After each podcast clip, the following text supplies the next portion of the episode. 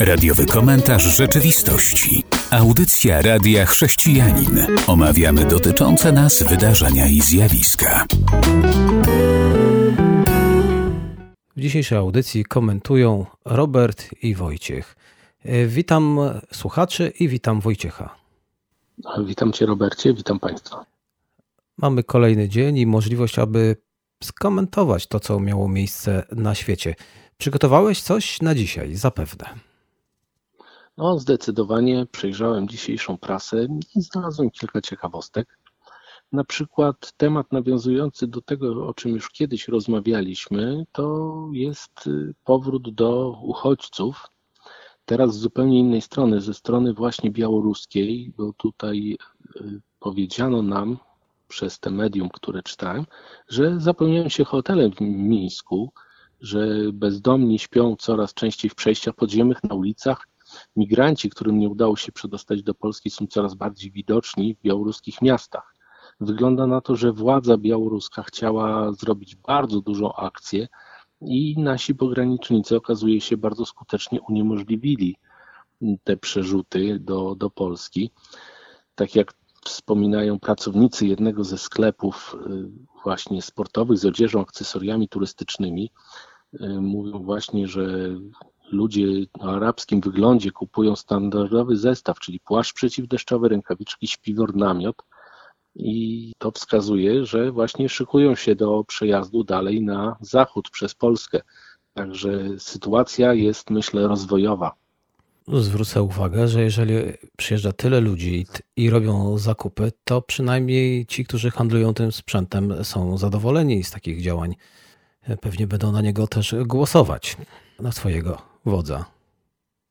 No zapewne mogłoby być to przesłanką. Natomiast jak wskazują właśnie media niezależne, coraz mniej ludzi jest jednak zadowolonych z rządów pana Łukaszenki. Coraz bardziej te niepokoje, te nastroje antyrządowe się umacniają. Także nie wiem, czy taka jednostkowa sytuacja tutaj może w jakikolwiek zmienić system w Białorusi. Jeżeli już mówimy o Białorusi, tematach granicznych, to może warto wspomnieć, co tam dzieje się u chrześcijan. Kościół Nowe Życie w Misko na Białorusi kupił byłą oborę i przerobił ją na budynek kościelny, a nadal ma problemy ze strony agencji rządowych. Po latach bitew sądowych tego roku funkcjonariusze państwowi razem z komornikami wtargnęli do budynku i wyeksmitowali ten kościół. Także kościół pozbawiony swojego miejsca spotkań zaczął się gromadzić na parkingu. To również się nie spodobało. A teraz kolejna. Jeżeli jesteśmy nadal na Białorusi, to powiedzmy sobie o pewnej pracownicy chrześcijańskiej organizacji, która została zatrzymana. Pewnie to się nie podoba władzom, że ci chrześcijanie robią coś dobrego. To jest żona dyrektora Centrum Szkoleniowego Organizacji Chrześcijańskiej na Białorusi. Tak nagle aresztowano ją z nieznanych powodów, no ale chcę już powiedzieć, że też została zwolniona, co ogromnie cieszy. Jak widzimy, na Białorusi różne rzeczy się dzieją, nie tylko temat uchodźców, ale również tego, że chrześcijanie ze społeczności innych niż Kościół, który tam ma chyba największe chody, to prawdopodobnie prawosławne, a inni chrześcijanie doświadczają przeróżnych problemów. No tak, zauważamy to, przeglądając historię i współczesną, i dawniejszą, że wszystkie władze totalitarne w pierwszej kolejności próbowały szkodzić kościołom. Tym kościołom, które nie chciały się zgodzić na to, że, żeby system wyglądał tak, jak wyglądał. Tak? Mam na myśli to, że niekoniecznie się przeciwstawiały jakimiś środkami typu protesty, ale wyrażały jasno swoją opinię na temat rządów totalitarnych. Mieliśmy to w hitlerowskich Niemczech, w Rosji sowieckiej, no i teraz powtarza się na Białorusi. Zresztą w Polsce też na początku właśnie powstawania kościołów chrześcijańskich w tej formie, którą znamy dzisiaj, władza nie była zbyt przychylna. Tak, choć tutaj jak Kościół się wtrąca w politykę, jest trochę inaczej. Gorzej jak Kościół się nie wtrąca w politykę, a władza czuje się i tak zagrożona.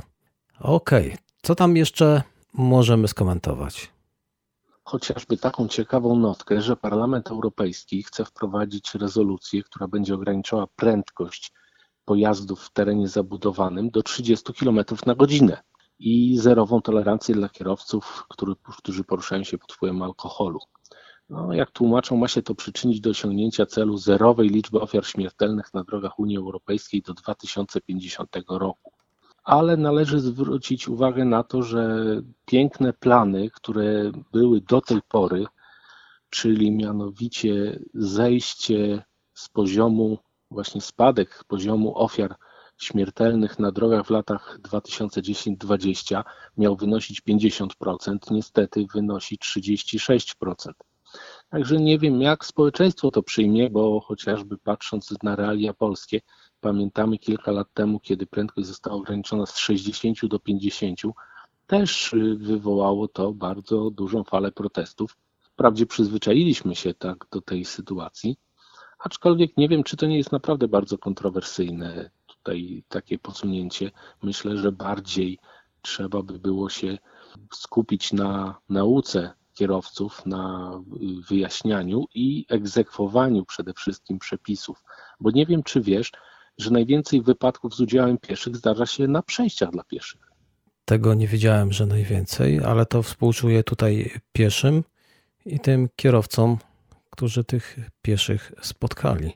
Zdecydowanie tak, zgadzam się. Natomiast właśnie ostatnia zmiana przepisów, która spowodowała to, że piesi mają pierwszeństwo na przejściu, faktycznie przyczynia się, przynajmniej tak jak obserwuję na naszych ulicach, do tego, że kierowcy zaczynają bardziej zwracać uwagę na pieszych przy przejściach. Oczywiście zdarzają się przypadki nierespektowania tych przepisów, aczkolwiek muszę powiedzieć, że dyscyplina kierowców znacznie wzrosła. To się chwali, choć prawdą jest rzeczywiście, karanie nie edukuje, karanie generalnie tylko pociąga ludzi do jakiejś odpowiedzialności. Edukacja, pokazanie pewnych rzeczy sprawia, że człowiekowi zmienia się w głowie sposób myślenia, a kara, no kara to on powie, no teraz muszę sobie odbić tą karę i prawdopodobnie będzie nadal się tak zachowywał, bo wielu kierowców powiedziało wprost, że oni wolą dostać karę finansową i żeby nikim głowy nie zawracał i nie truł, więc widać żadna edukacja, kara i robimy dalej swoje.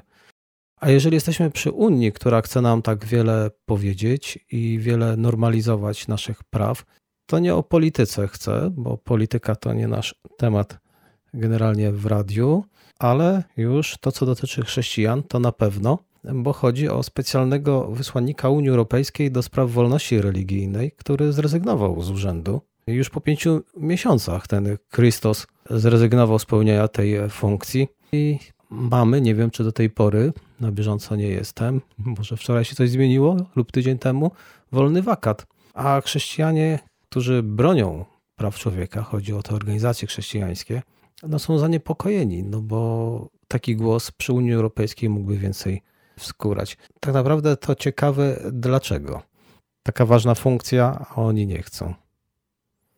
No, to jest ciekawe. Ja akurat nie słyszałem o tym wydarzeniu, ale to, co mówisz, nasuwa mi tutaj taką myśl, że być może komuś zależy na tym, żeby utrudniać życie osobie, która pełni taką funkcję, no bo przecież nikt nie rezygnuje od tak, nawet jeżeli ma ciężkie zadania przed sobą, tak? No ludzie raczej próbują sprostać tym zadaniom, szukają pomocy, a tak gwałtowna rezygnacja może być powodowana tym, że po prostu człowiek być może nie mógł się przebić z jakimiś swoimi działaniami.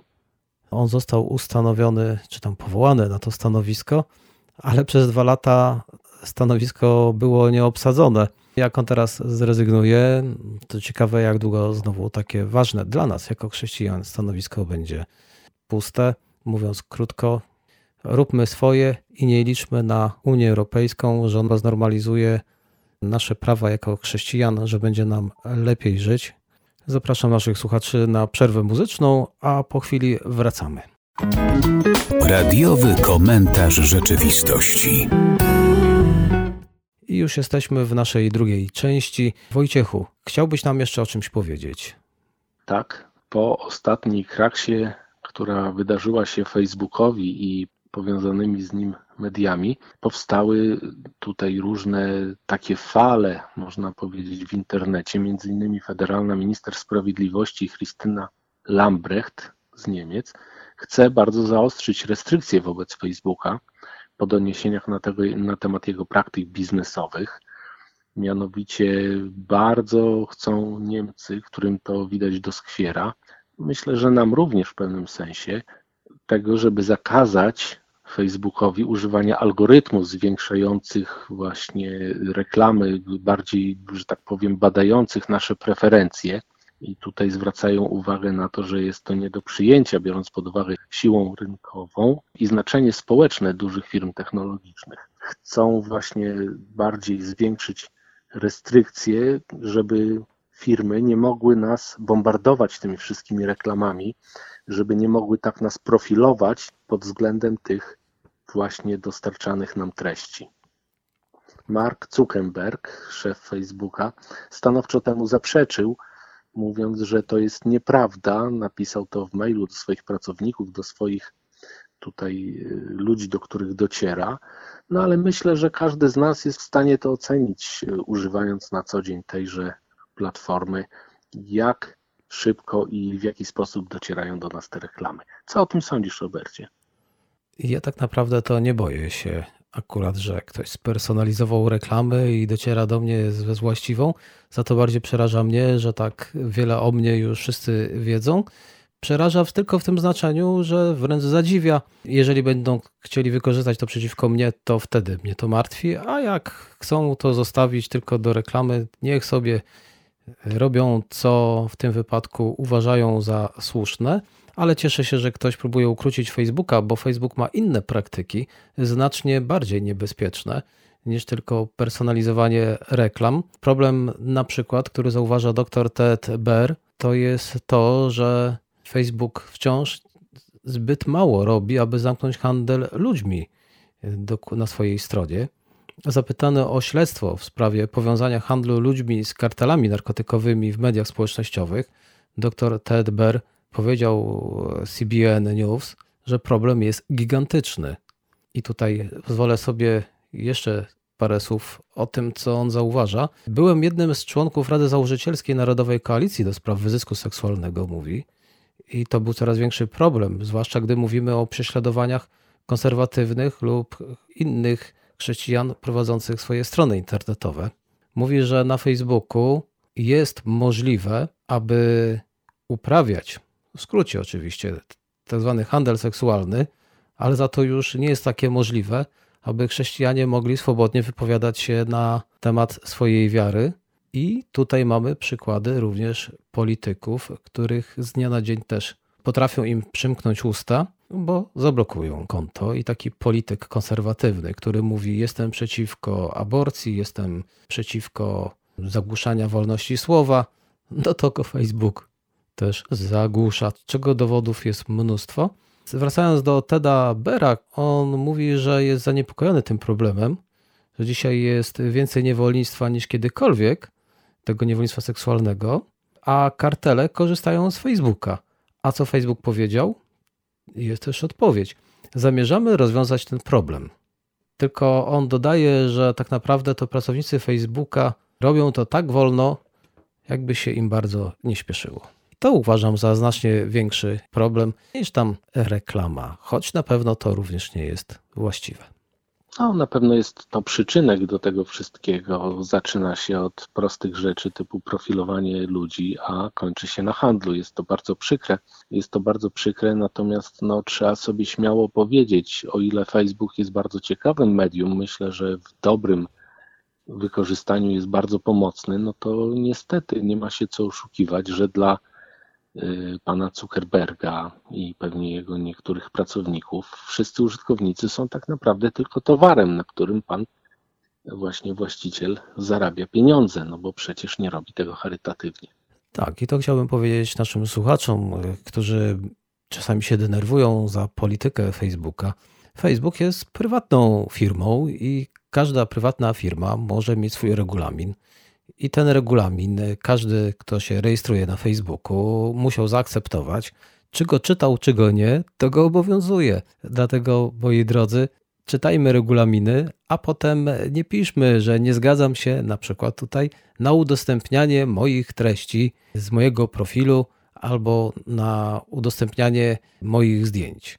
W regulaminie jest, że jeżeli opublikowałeś to na Facebooku, to może się to pokazać komuś innemu niż ty chciałbyś, chciałabyś. No tak, wracamy właśnie do sytuacji, że ludzie bardzo często nie czytają tego, co powinni. Tu jest przecież liczne grono ludzi, którzy czują się oszuki- oszukani przez innych z powodu podpisania takiej, a nie innej umowy. I to jest ten sam problem, tak, nie czytamy. Fakt, powiem Ci, że też mnie bardzo bawią te wszystkie komentarze ludzi, którzy się na cokolwiek nie zgadzają, bo myślę, że gdyby mieli okazję zapytać pana Zuckerberga, co on o tym myśli, usłyszeliby pewnie gromki śmiech. Ja regulamin przeczytałem, nie wiem czy cały, bo to dawno było, i wiem, że zgodziłem się na pewne rzeczy, no z bólem, ale jednak. A jak nie, to trzeba zamknąć konto na Facebooku i założyć sobie stronę w internecie i tam tworzyć. Zapraszam teraz naszych słuchaczy do wysłuchania utworu muzycznego, a po nim wracamy, będzie część trzecia. Radiowy komentarz rzeczywistości. Witam w naszej części trzeciej. Komentujemy różne wiadomości. Nasi słuchacze oczywiście też mogą wysyłać do nas treści, linki do tych wiadomości, o których chcieliby usłyszeć w naszej audycji. A my je skomentujemy. Denzel Washington coś powiedział na konferencji. Znasz takiego człowieka? To aktor, jeżeli się nie mylę. Nie potrafię powiedzieć, w czym go ostatnio widziałem, ale kojarzę, kojarzę twarz. Tak, nagradzany przez Akademię Filmową aktor. I on wziął udział w konferencji dla mężczyzn, która odbyła się we wrześniu w Orlando na Florydzie. I to, co tam powiedział, pewnie niejedną osobę może zaskoczyć. Wydaje Christian Post, Washington był takim gościnnym mówcą na tej konferencji.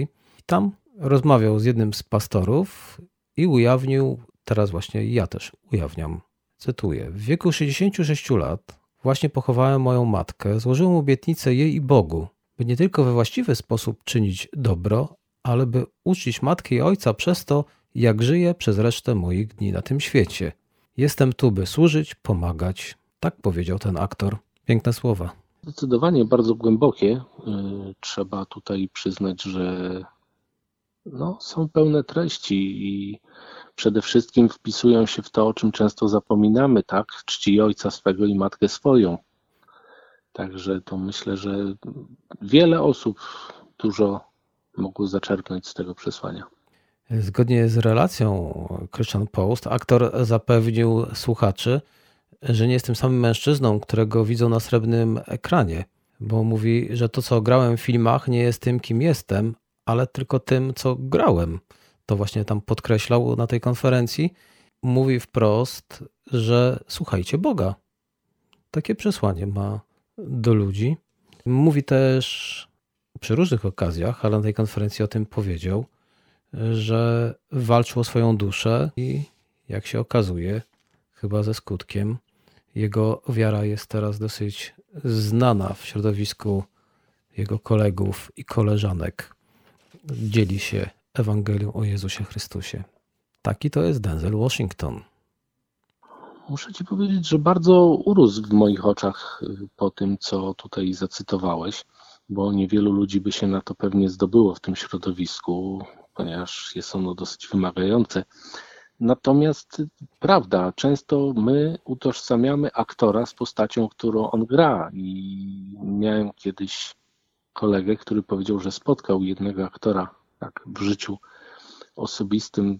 Spotkali się przy okazji jakiejś imprezy, na której mógł się znaleźć i mówi, wiesz, ten człowiek to jest zupełnie kto inny. Mówię, no tak, ale spotkałeś aktora, czy spotkałeś postać, którą on grał? Czy spotkałeś człowieka, jakim on jest? Czy spotkałeś kogoś, kogo sobie wyobrażałeś?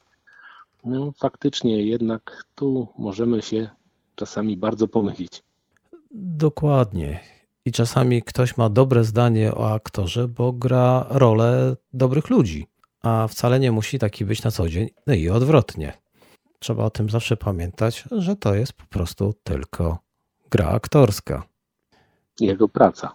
Tak, i on tam mówi to, co mu reżyser kazał. Choć szanuję tych aktorów, i tacy się też zdarzają, którzy nie podzielając wartości tego, co jest w scenariuszu, mówią, że nie będą pewnych rzeczy robić. Chodzi na przykład o pewne rzeczy moralne i pewien aktor i pewna też aktorka, coraz takie rzeczy usłyszę, mówią, nie będę tego robić, bo to jest zarezerwowane dla relacji małżeńskiej. A jeżeli jesteśmy już przy filmach, to producent filmowy w Chinach usunął imię Mojżesza, aby nie obrazić reżimu komunistycznego. W tytule tego filmu miało być imię Mojżesz, no ale jak wspomniałem, ten chiński producent filmowy usunął. I teraz zamiast tytułu Mojżesz na pustyni jest Ogień na pustyni. No tak, władza, tak jak już mówiliśmy poprzednio, reżimowa nie zawsze lubi nawiązania do religii, do wiary, do Biblii, bo to się często kłóci z tą ich doktryną, zwłaszcza, że władcy Chin, ci właśnie komunistyczni prowadzący ten kraj, to często sami siebie uznają za bogów, tak? No więc jak inny Bóg mógłby być ponad nich? No to się kłóci jednak z tym systemem. Ku mojemu zdziwieniu, no bo nic więcej o filmie nie wiem, jak to, co za chwilę powiem, to ten film wcale nie jest chrześcijański. Ale słowo Mojżesz, no to wiemy, znamy to z historii biblijnych, imię bohatera narodowego Izraelitów, również chrześcijan, to władza boi się tego imienia, dlatego że film, z tego co się dowiedziałem, akcja tej produkcji kinowej rozgrywa się na przemysłowym północnym wschodzie i dotyczy losów mężczyzny prowadzącego dochodzenie w sprawie morderstwa kierowcy taksówki. Tak informuje tutaj pewna agencja. Więc imię, jak widzimy, już może być problemem. Tylko imię Mojżesz. No tak, bo zwróć uwagę na to, że ktoś może zechcieć się dowiedzieć, kim był Mojżesz. Może zechcieć zacząć drążyć historię tego człowieka. A jeszcze, co jest chyba nie do pomyślenia w Chinach, zechce zajrzeć do Biblii. I to się dopiero porobi. No przecież tak nie może być. Zdecydowanie, a jeszcze się dowie, że Mojżesz to była postać, która wyprowadziła naród z niewoli. No i jak to się ma w Chinach? Świetne porównanie. Jak... No przecież to jest przecież potężny kraj, tylu ludzi zechce nagle wyjść z niewoli. Gdzie oni się pomieszczą? No raczej myślę, że będą musieli zawalczyć o własny kraj.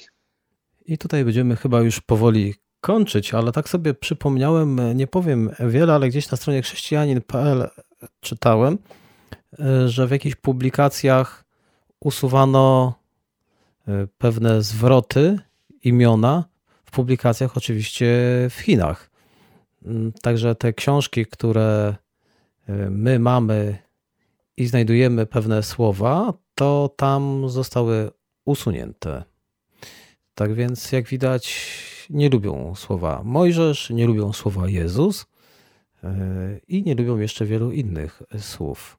To musi być reżim, który boi się imion i jakichś tam wyrazów. Niesamowite.